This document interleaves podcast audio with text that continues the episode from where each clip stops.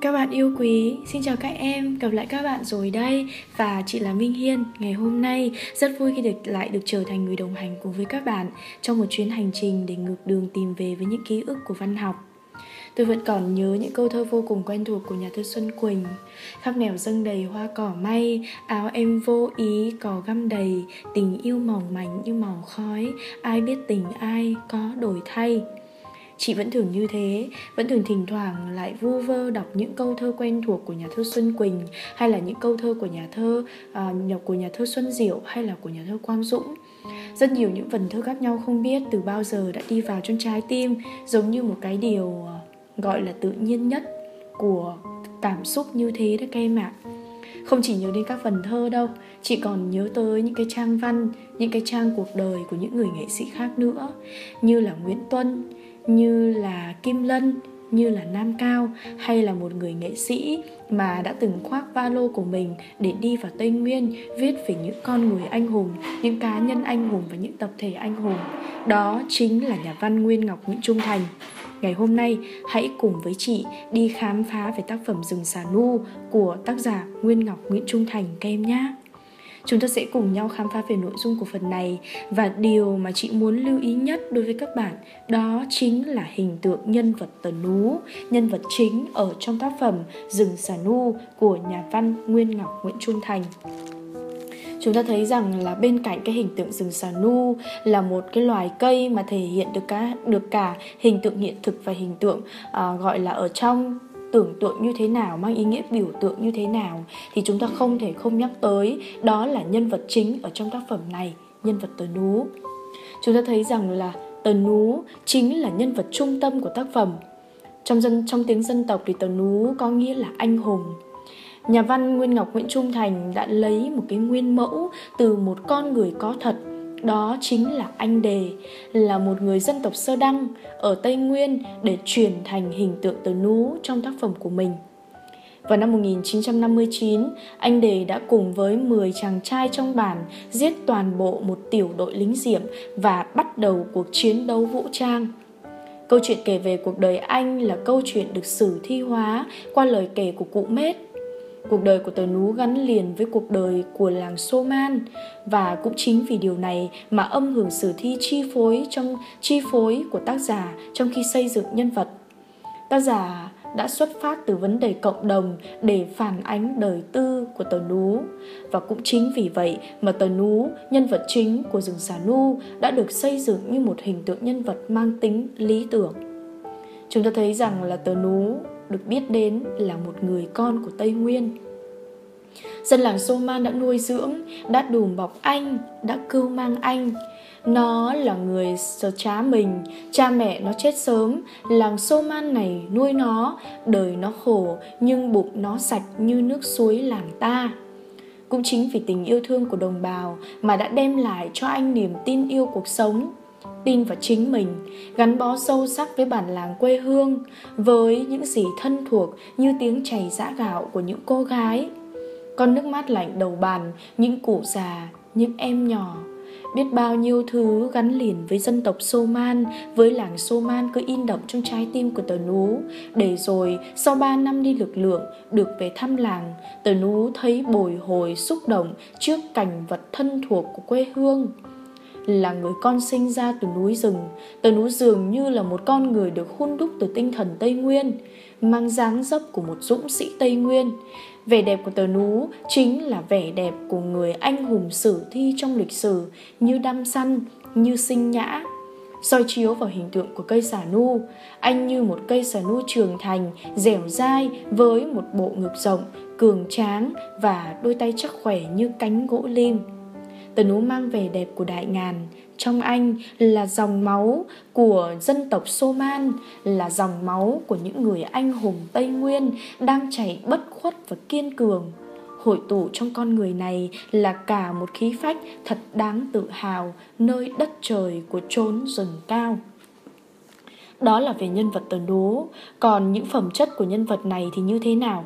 Chúng ta thấy rằng tờ nú được biết tới là một con người vô cùng gan góc dũng cảm và mưu trí. Ngay từ khi còn nhỏ thì Tờ Nú đã tỏ ra mình là một người vô cùng dũng cảm rồi. đi tiếp tế lương thực cho cán bộ cách mạng này, làm giao liên từ nơi này đến nơi khác để truyền thư cho cán bộ cách mạng này, và còn thể hiện mình là một người có trí tuệ hơn người vô cùng dũng cảm nữa.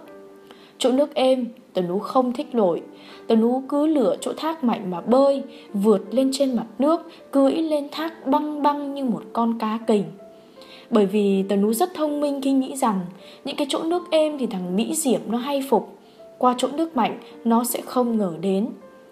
Có những cái lúc mà giặc vây các ngả đường thì tờ nú lại leo lên một cái cây cao, nhìn xung quanh một lượt rồi như thế cứ xé rừng mà đi, lượt lọt qua tất cả những cái vòng vây của quân thù. Tờ nú nghe theo anh Quyết học cái chữ và bởi vì là không học nhanh bằng mai mà tờ nú đã tự lấy đá đập vào đầu của mình từ nhỏ thì người anh hùng này đã có một cái tâm niệm ở trong đầu với câu nói của cụ mết, cán bộ là đảng đảng còn, núi nước này còn. Vẫn còn nhớ khoảnh khắc tờ nú khi bị địch bắt, chúng nó chĩa cái họng súng vào tai lạnh ngắt. Tờ nú đã rất nhanh trí khi nuốt luôn cái thư của anh quyết để đảm bảo an toàn cho bí mật cách mạng. Và anh biết rằng sau cái hành động của mình sẽ là một cái cuộc tra tấn vô cùng dã man, thế nhưng mà tờ nú không sợ. Trên tấm lưng rộng bằng, trên tấm lưng chưa rộng bằng bề ngang của cái xà lét mẹ để lại đó ứa một vệt máu đậm. Từ sáng đến chiều thì đặc quyện tím thẫm như nhựa xà nu. Mặc dù là phải chịu đựng biết bao nhiêu cái sự bạo tàn và cái sự tra tấn vô cùng dã man như vậy, thế nhưng mà tờ nú không sợ hãi, không khuất phục từ nhà ngục con tum trở về, Từ Nú bây giờ đã trở thành một chàng trai hiểu biết, có căn cốt khỏe mạnh và cường tráng. Từ Nú bây giờ giống như một uh, cái cây xả nu trưởng thành, vạm vỡ.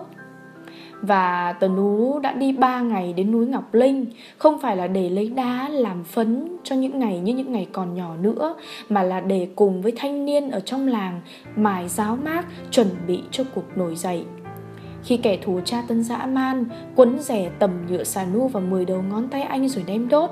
Nhưng anh nhất định không kêu van. Máu anh mặn chát ở đầu lưỡi, răng anh đã cắn nát môi anh rồi. Tần nú không thèm, không thèm kêu van. Những hành động từ thuở nhỏ cho tới khi trưởng thành đã chứng tỏ Tần Nú là một con người vô cùng gan góc, dũng cảm và vô cùng nhanh trí núi rừng Tây Nguyên đã nuôi dưỡng thành công những con người tài giỏi và dũng cảm như thế này đây. Chúng ta thấy rằng là Tờ Nú còn là hiện thân cho sự trung thành tuyệt đối với cách mạng và với đảng nữa. Ngày xưa khi còn nhỏ, Tờ Nú vẫn thường ngủ lại trong rừng Bởi vì Tờ Nú lo rằng là nếu như mình không ở trong này Nếu như mà giặc lùng thì ai dẫn cán bộ chạy Anh đã góp phần nuôi dấu cách mạng ở trong rừng và hoàn thành xuất sắc công việc giao liên của mình Tần Ú không nhớ được chữ, không học được Thế nhưng mà vì nghe lời của anh Quyết Rằng là nếu như không học được chữ thì làm sao làm được cán bộ giỏi Chính vì cái lý do này mà đã truyền một cái sức mạnh về tinh thần vô cùng lớn cho Tần Nú. Tần Nú đã cố gắng hơn, vượt qua tất cả những cái khó khăn để có thể hướng tới con chữ và trở thành người anh hùng của dân tộc Tây Nguyên. Tần ú đi 3 ngày đến núi Ngọc Linh để lấy một cái xà lét cái phấn trắng về à, đá trắng về để làm phấn. Chính cái hành động này đã thể hiện sự khao khát được tiếp nhận tri thức, khao khát được học để tiếp nhận ánh sáng của cách mạng của anh. Tần núi hiểu được rằng là chỉ có con chữ mới có thể đem lại cho anh đến với ánh sáng của cách mạng. Chúng ta thấy rằng là tần núi chính là hiện thân cho sự trung thành tuyệt đối của cách mạng. Tờ nú cường tráng như một cây xà nu lớn Không hề biết sợ hãi Không hề biết lui trước cái sự tàn bạo của quân địch Mặc dù là ở lưng anh là ngổn ngang những cái vết chém Thế nhưng mà tờ nú không sợ Sức mạnh của anh dường như tăng thêm bởi sự hôn đúc của tình yêu lớn của một người con gái hiền dịu, nhường nhịn của một gia đình hạnh phúc với Mai và đứa con bé nhỏ. Khi tìm hiểu về cuộc đời của tờ nú, chúng ta cũng không thể nào không nhắc tới mối quan hệ giữa tờ nú với gia đình. Tờ nú hết lòng yêu thương vợ và con của mình. Anh đã có một mối tình vô cùng trong sáng, đẹp đẽ và thủy chung với mai.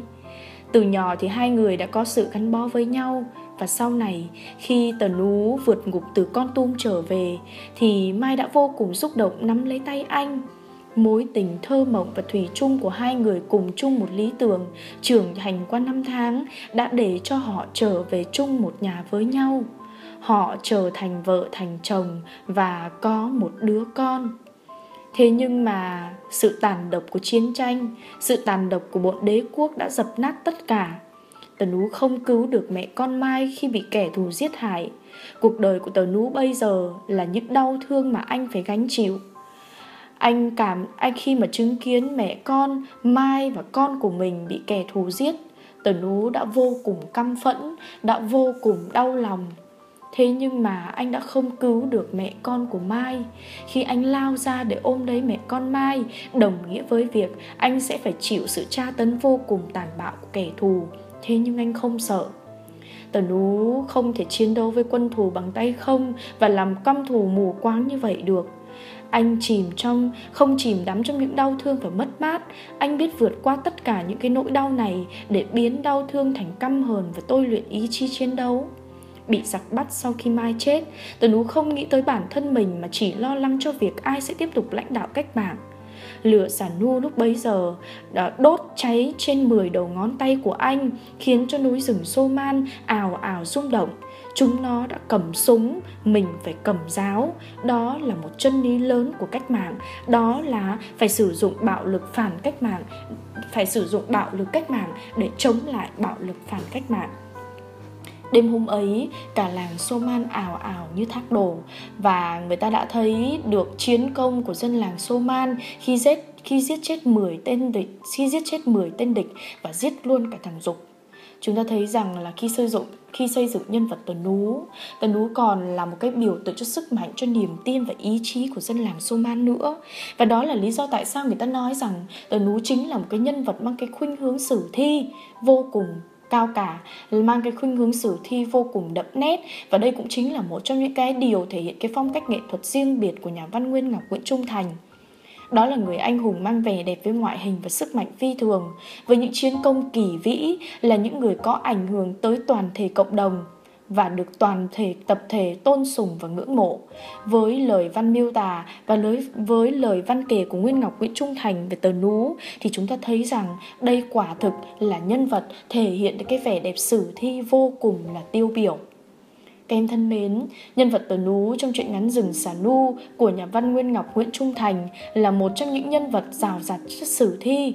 Tờ Nú là nhân vật đại diện cho cả cộng đồng, gắn bó mật thiết chặt chẽ với số phận lịch sử của cộng đồng.